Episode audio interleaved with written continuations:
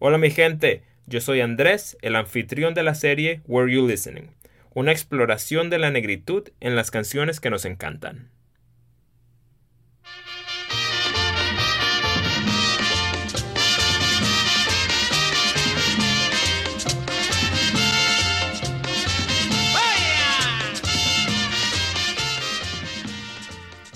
Entonces, ¿qué mi gente latina? Este es el primer episodio de la serie de Were You Listening que vamos a hacer en español. En esta serie contextualizamos canciones que hablan de la herencia africana en Latinoamérica, del orgullo de pertenecer a la diáspora africana, pero también de las dificultades que enfrentamos por el racismo y la discriminación. Hoy estaremos escuchando la canción El Negrito del Batey, compuesta por Héctor J. Díaz y Medardo Guzmán, en la voz de Alberto Beltrán con la Sonora Matancera. Yo sé, eso es un montón de nombres, así que vamos pieza por pieza. Héctor José de Regla Díaz fue un prominente poeta, compositor y presentador de radio afrodominicano nacido en Asua, al occidente de la capital, Santo Domingo, en 1910. Héctor José era conocido por su poesía concreta y directa. El poeta chileno Franklin Mieses Burgos, refiriéndose a Héctor José, comenta que, cito, poseía una personalidad única e inconfundible, la de no imitar a nadie, razón por la cual en su verso ágil y sonoro jamás podremos encontrar el grillete mojoso del esclavo. Él era él en el mismo. Termina la cita. Entre sus poemas más famosos se encuentran el sombrío poema de desamor titulado Lo que quiero. Medardo Guzmán, el otro compositor asociado con la canción, resultó ser mucho más difícil de encontrar. En efecto, no pude encontrar ninguna información sobre él en búsquedas en línea abiertas, incluyendo varias bibliotecas. Si alguno de ustedes sabe algo sobre Medardo Guzmán, no sean malos y compartan la información con nosotros. Envíennosla en email a themixtapepodcast en gmail.com o en nuestras cuentas de social media. Alberto Beltrán, la voz que escuchamos en la canción, es un cantante afrodominicano nacido en 1923 en Palo Blanco, en el municipio de La Romana, en República Dominicana. De niño, Alberto trabajó en las calles vendiendo golosinas, es decir, era un dulcerito. Él empezó a cantar a una edad temprana y participó como cantante amateur en La Voz de Yuna, la estación de radio oficial, a los 14 años. A lo largo de su carrera, Alberto perteneció a varias agrupaciones musicales, empezando al menos desde 1946 con el quinteto ballet Toño de Santo Domingo. Sin embargo, él es mejor conocido por los años en los que fue miembro de la mítica banda cubana La Sonora Matancera entre 1954 y 1955, con quienes grabó hits como Aunque me cueste la vida y la canción del episodio de hoy, El Negrito del Batey. El Negrito del Batey es un clásico del merengue que mucha gente en la República Dominicana y en otros países de América Latina como Cuba, Puerto Rico y Colombia identifica fácilmente. La canción El Negrito del Batey nos presenta una combinación intoxicante de ritmo y letra, y es a la vez perfecta para nuestra serie de Were You Listening por su mensaje sutil y no tan sutil. Escuchemos.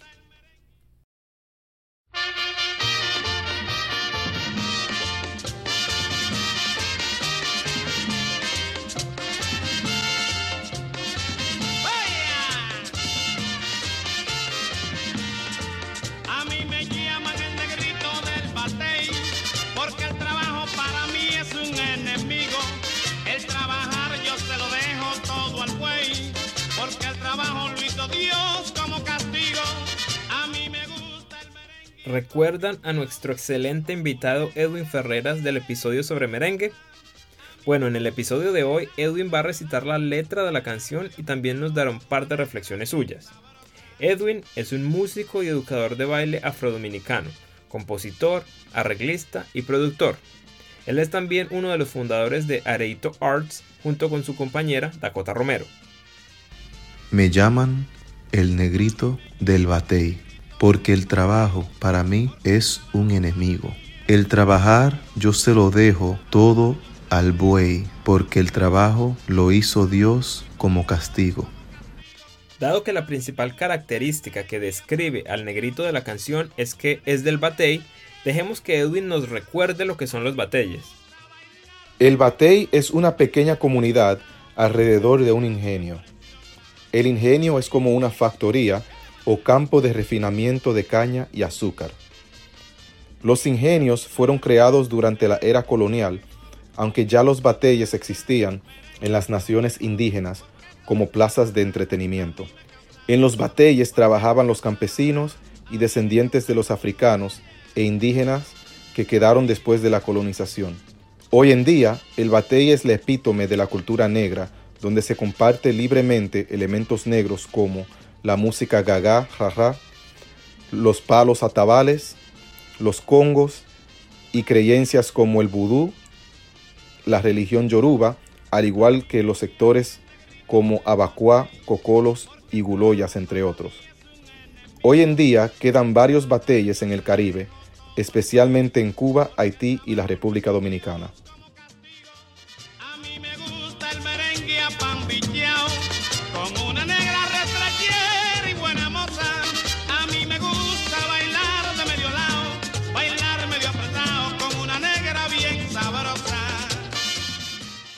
A mí me gusta el merengue apambichao con una negra retrachera y buena moza.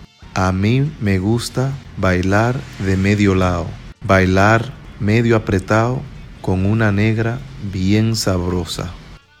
Cuando era niño escuché muchas veces la expresión merengue apambichao y nunca supe realmente qué significaba. Para calmar mi curiosidad le pregunté al doctor Sócrates García sobre esta expresión durante la entrevista que le hicimos para el episodio de merengue de nuestra segunda temporada. Vayan a escuchar lo que está buenísimo. Esto fue lo que nos dijo Sócrates. La República Dominicana ha sido invadida dos veces por los Estados Unidos, la primera en 1916 y la segunda en 1965 después de Trujillo. En la de 1916, esto es lo que pasó. Los marines estadounidenses que tenían base ahí en la isla no eran capaces de bailar merengue porque era muy rápido. Y como los músicos necesitaban el dinero, ellos empezaron a tocar una versión más lenta, que es de hecho más sincopada. Cuando escuchas el bajo, no es pum, pum, pum, pum, pum, pum. Es más como pum, pum, pum. Casi como salsa. La historia del nombre pambiche es muy interesante. La gente empezó a decir, ah, eso no es merengue, pero claro que lo era. No sabían cómo llamarlo. Bueno, pues en ese tiempo había una línea de ropa fabricada en Palm Beach. Alguien las vio en algún lugar y empezó a llamarlo pambiche. De ahí es donde viene. Es un tipo de merengue diferente. También se le llama merengue apambichao. Y la razón por la que lo hicieron más lento es para que los marines estadounidenses pudieran bailarlo. Y lo llaman pambiche porque esa era la ropa de Palm Beach que algunos vestían. En ese tiempo el único tipo de merengue que había era merengue típico. Y pues los marines no podían bailarlo porque era muy rápido. Aún hoy es muy rápido. Cuando los hermanos Rosario aparecieron y los merengueros puertorriqueños aparecieron y lo aceleraron todavía más, a ese punto ni los músicos podían tocarlo, así que algunos cambios se hicieron necesarios. Entonces las secuencias cambiaron. De ahí es donde salió la secuencia alomaco o caballito. Al kutu, kuta, tucutucuta, kutu, kuta, tucutucuta. Le sacaron el tucutucuta, lo que resultó en kutu, kuta, kutu, kuta y esa secuencia con las congas se puede tocar a cualquier velocidad y se convirtió en el estilo predominante en los 80s y los 90s y aún hoy en día.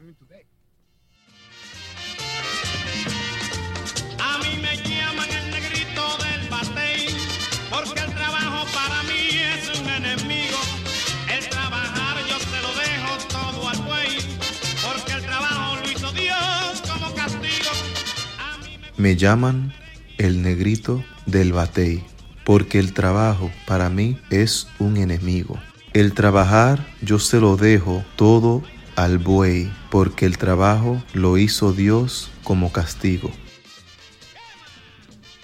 A este punto es inevitable hablar sobre el viejo y paradójico estereotipo de la persona negra y perezosa.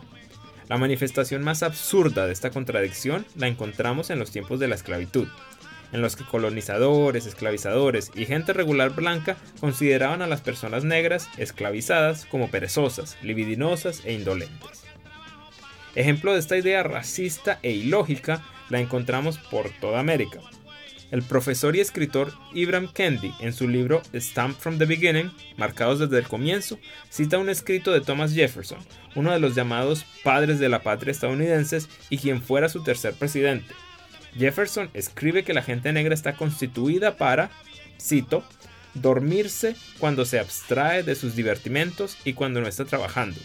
Un animal cuyo cuerpo está en descanso y que no tiene poder de reflexión tiene que dormirse, por supuesto. Termina la cita. Todas las personas que pertenecemos a la diáspora africana en América Latina sabemos que el estereotipo no es solo de Estados Unidos. Escuchemos la siguiente comparación racista entre el hombre negro de la costa y el hombre blanco de la montaña que hace el legislador colombiano del siglo XIX llamado José María Samper, citado por Peter Wade en su libro Blackness and Race Mixture, Negritudes y Mezcla Racial. Cito, Allá, en la costa, el hombre primitivo, tosco, brusco, indolente, semisalvaje, hijo de la ignorancia. Aquí en las montañas, el europeo, activo, inteligente, blanco y elegante, muchas veces rubio, con su mirada poética y penetrante, su espíritu elevado, sus modales distinguidos. Termina la cita. Uf, parce, ¿qué te pasó? ¿Se te cayó la confianza o qué? Está duro. Ibram Kendi argumenta que el estereotipo ha seguido existiendo y se ha transformado a través de los años como una justificación para las políticas racistas y para reforzar las ideas racistas. Sin embargo, su absurda y contradictoria naturaleza sigue ahí. La siguiente cita del libro de Ibram Kendi resalta lo obvio sobre aquellos que se le habían pasado siempre en ociosidad viviendo del trabajo ajeno. Cito, si hay un grupo al que se le debiera caracterizar como perezoso, ese grupo son los colonos y dueños de plantaciones. Siempre le pareció increíble a la gente esclavizada cómo alguien pudiera recostarse en su sillón, beber limonada, mirar afuera hacia los campos y llamar perezosos a los recolectores agachados trabajando.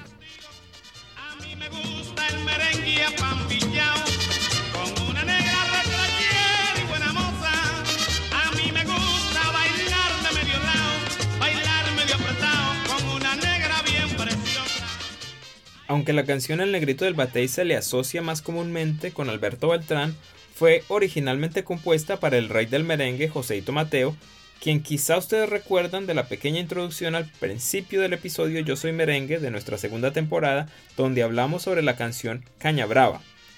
De acuerdo al diccionario de biografías caribeñas y afro-latinoamericanas, la primera vez que Alberto grabó la canción con la Sonora Matancera lo hizo porque Joseito no pudo obtener un permiso de viaje para ir a Cuba. La grabación de Alberto en 1954 con la Sonora Matancera se convirtió en un éxito y en una de sus presentaciones ese mismo año, el presentador de radio Germán Pinelli le puso el apodo El Negrito del Batey basado en la canción. Alberto adoptó el apodo y lo continuó usando por el resto de su carrera.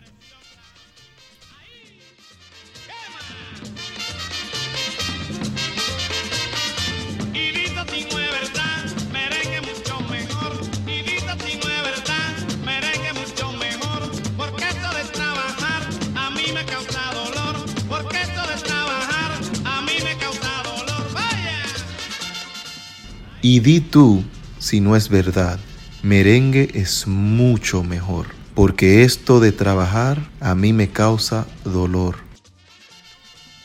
Uno podría decir que estas frases reiteran el doble estereotipo del hombre negro al que no le gusta trabajar y quien preferiría pasarse la de rumba. Sin embargo, podríamos también tomar las frases literalmente, porque la gente negra en los batalles comúnmente tenía trabajos extenuantes, lo que explicaría la frase eso de trabajar me causa dolor. El dolor puede ser que haya sido literal. Vale la pena también mencionar que, estereotipos de lado, el negrito de esta canción es un agente económico perfectamente racional. Los economistas muy frecuentemente escribimos modelos de comportamiento en los que las actividades de divertimento y descanso, por ejemplo, bailar merengue, aumentan el bienestar y la única razón por la que las personas trabajan es para generar ingreso y entonces comprar productos que realmente disfrutan, por ejemplo, comida o zapatos de baile. el trabajo como tal no contribuye al bienestar o a la satisfacción personal, al menos no en la mayoría de los modelos económicos de los que yo tengo conocimiento.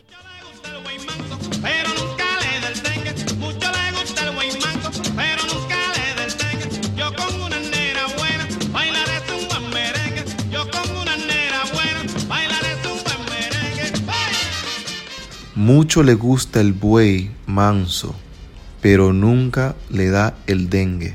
Yo con una negra buena bailaré un buen merengue. Esta parte de la letra confirma mi sospecha y revela de nuevo lo absurdo del estereotipo. El negrito muy inteligentemente sugiere que, claro, el buey manso trabaja con entusiasmo porque el buey no sufre como el negrito de las riesgosas condiciones laborales. Uno de sus riesgos laborales, revela la letra, es ser picado por un mosquito y contraer dengue. Naturalmente, cualquier persona en su uso de razón preferiría bailar merengue con una pareja de baile atractiva que contraer dengue trabajando en el campo. Yo seguro que lo prefiero. Les voy a confesar algo. Me costó mucho entender la letra en esta parte de la canción, aun cuando mi idioma nativo es español. Busqué en línea, consulté bibliotecas, envié mensajes, le pregunté a amigos y también a los invitados dominicanos en nuestro episodio sobre merengue. Traté y traté de escuchar atentamente. Melissa, la otra host del podcast, estaba segura de que iba a entender la letra. Yo no estaba tan seguro. Como hispanohablante nativo, nacido y criado en América Latina, de padre caribeño afrolatino, lo difícil que se me hizo entender lo que el cantante estaba diciendo y su significado amplió mi entendimiento y mi gratitud a aquellas personas para quienes el español no es su lengua nativa, pero que se esfuerzan para poner atención a los mensajes sobre las negritudes en América que estas canciones contienen.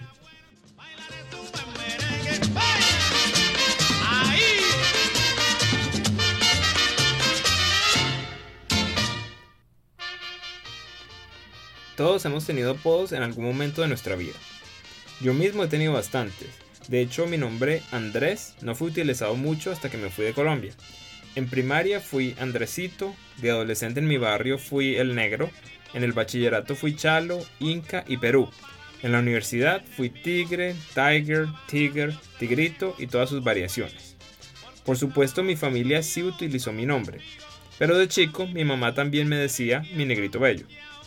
Casi todos estos apodos están relacionados con mi raza, solo Chalo y Andresito son modificaciones de mi verdadero nombre. El resto hacen referencia principalmente a mis facciones y características negras y algunos de ellos a mis facciones indígenas. Cuando decidí hacer este episodio basado en la canción El Negrito del Batey, tenía este recuerdo de mi mamá cantándome la canción de chico, así que decidí preguntarle al respecto y resultó ser que la historia es diferente. Ma, ¿cuál es la verdadera historia? Mira, la verdad, hijo, fue que todo empezó porque tu papá, ya sabes, él ha sido un fanático de la música cubana y de la sonora matancera en especial. Entonces, cuando eras pequeño y escuchabas la música de la sonora, te ponías a bailar y esa fue, esa fue la música con la que creciste, aparte del vallenato. Eh, el apodo te lo puso la abuela la primera vez que te vio bailar porque bailabas y hacías movimientos con las manos como si tocaras una batería. Entonces, por eso eh, ella te empezó a llamar así y las tías y ya todo el mundo te empezó a decir el, negrito del batey, porque la abuela cada que, que, te veía o que ibas de vacaciones o algo, siempre te llamaba negrito del batey. Entonces, te quedaste así, papi. Esa fue, ese fue el motivo de, de, tu apodo. Muchas gracias mamá, te amo. Ok, la historia ha sido esclarecida. Negrito del Batey es simplemente otro de mis apodos. Qué honor el que me dio mi abuela. El honor de compartir este hermoso apodo con Alberto Beltrán. Y qué canción más interesante, ¿no les parece? En un comienzo parece caer directamente en la trampa de estereotipar la gente negra solamente para luego arrojar el estereotipo por la ventana. Quiero pensar que los autores tenían esa intención deliberada y casi escondida de socavar el estereotipo absurdo.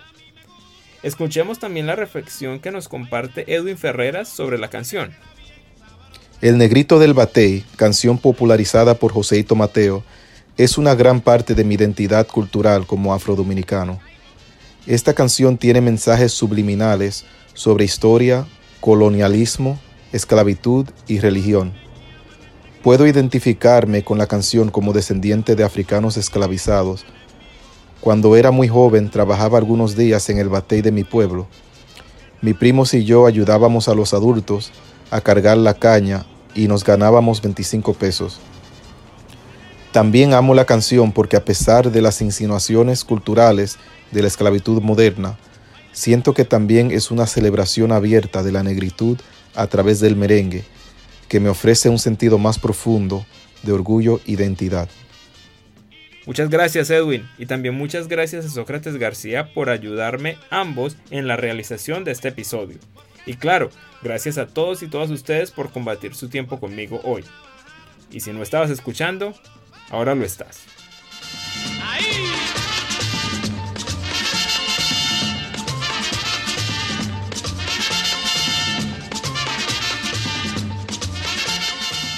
Gracias por escuchar el episodio de hoy. Para escuchar la canción de hoy y todas las canciones que aparecen en nuestra serie Were You Listening, echa un vistazo a la Were You Listening playlist que se puede encontrar en nuestro sitio web tarheels.live slash mixtape podcast. Síguenos en el Instagram y Facebook at mixtape.podcast y también en Twitter y el YouTube a los que se puede acceder fácilmente a través de nuestro sitio web. Recuerda suscribirte a nuestra página y activar las notificaciones. Gracias por escuchar. Esto es Mixtape.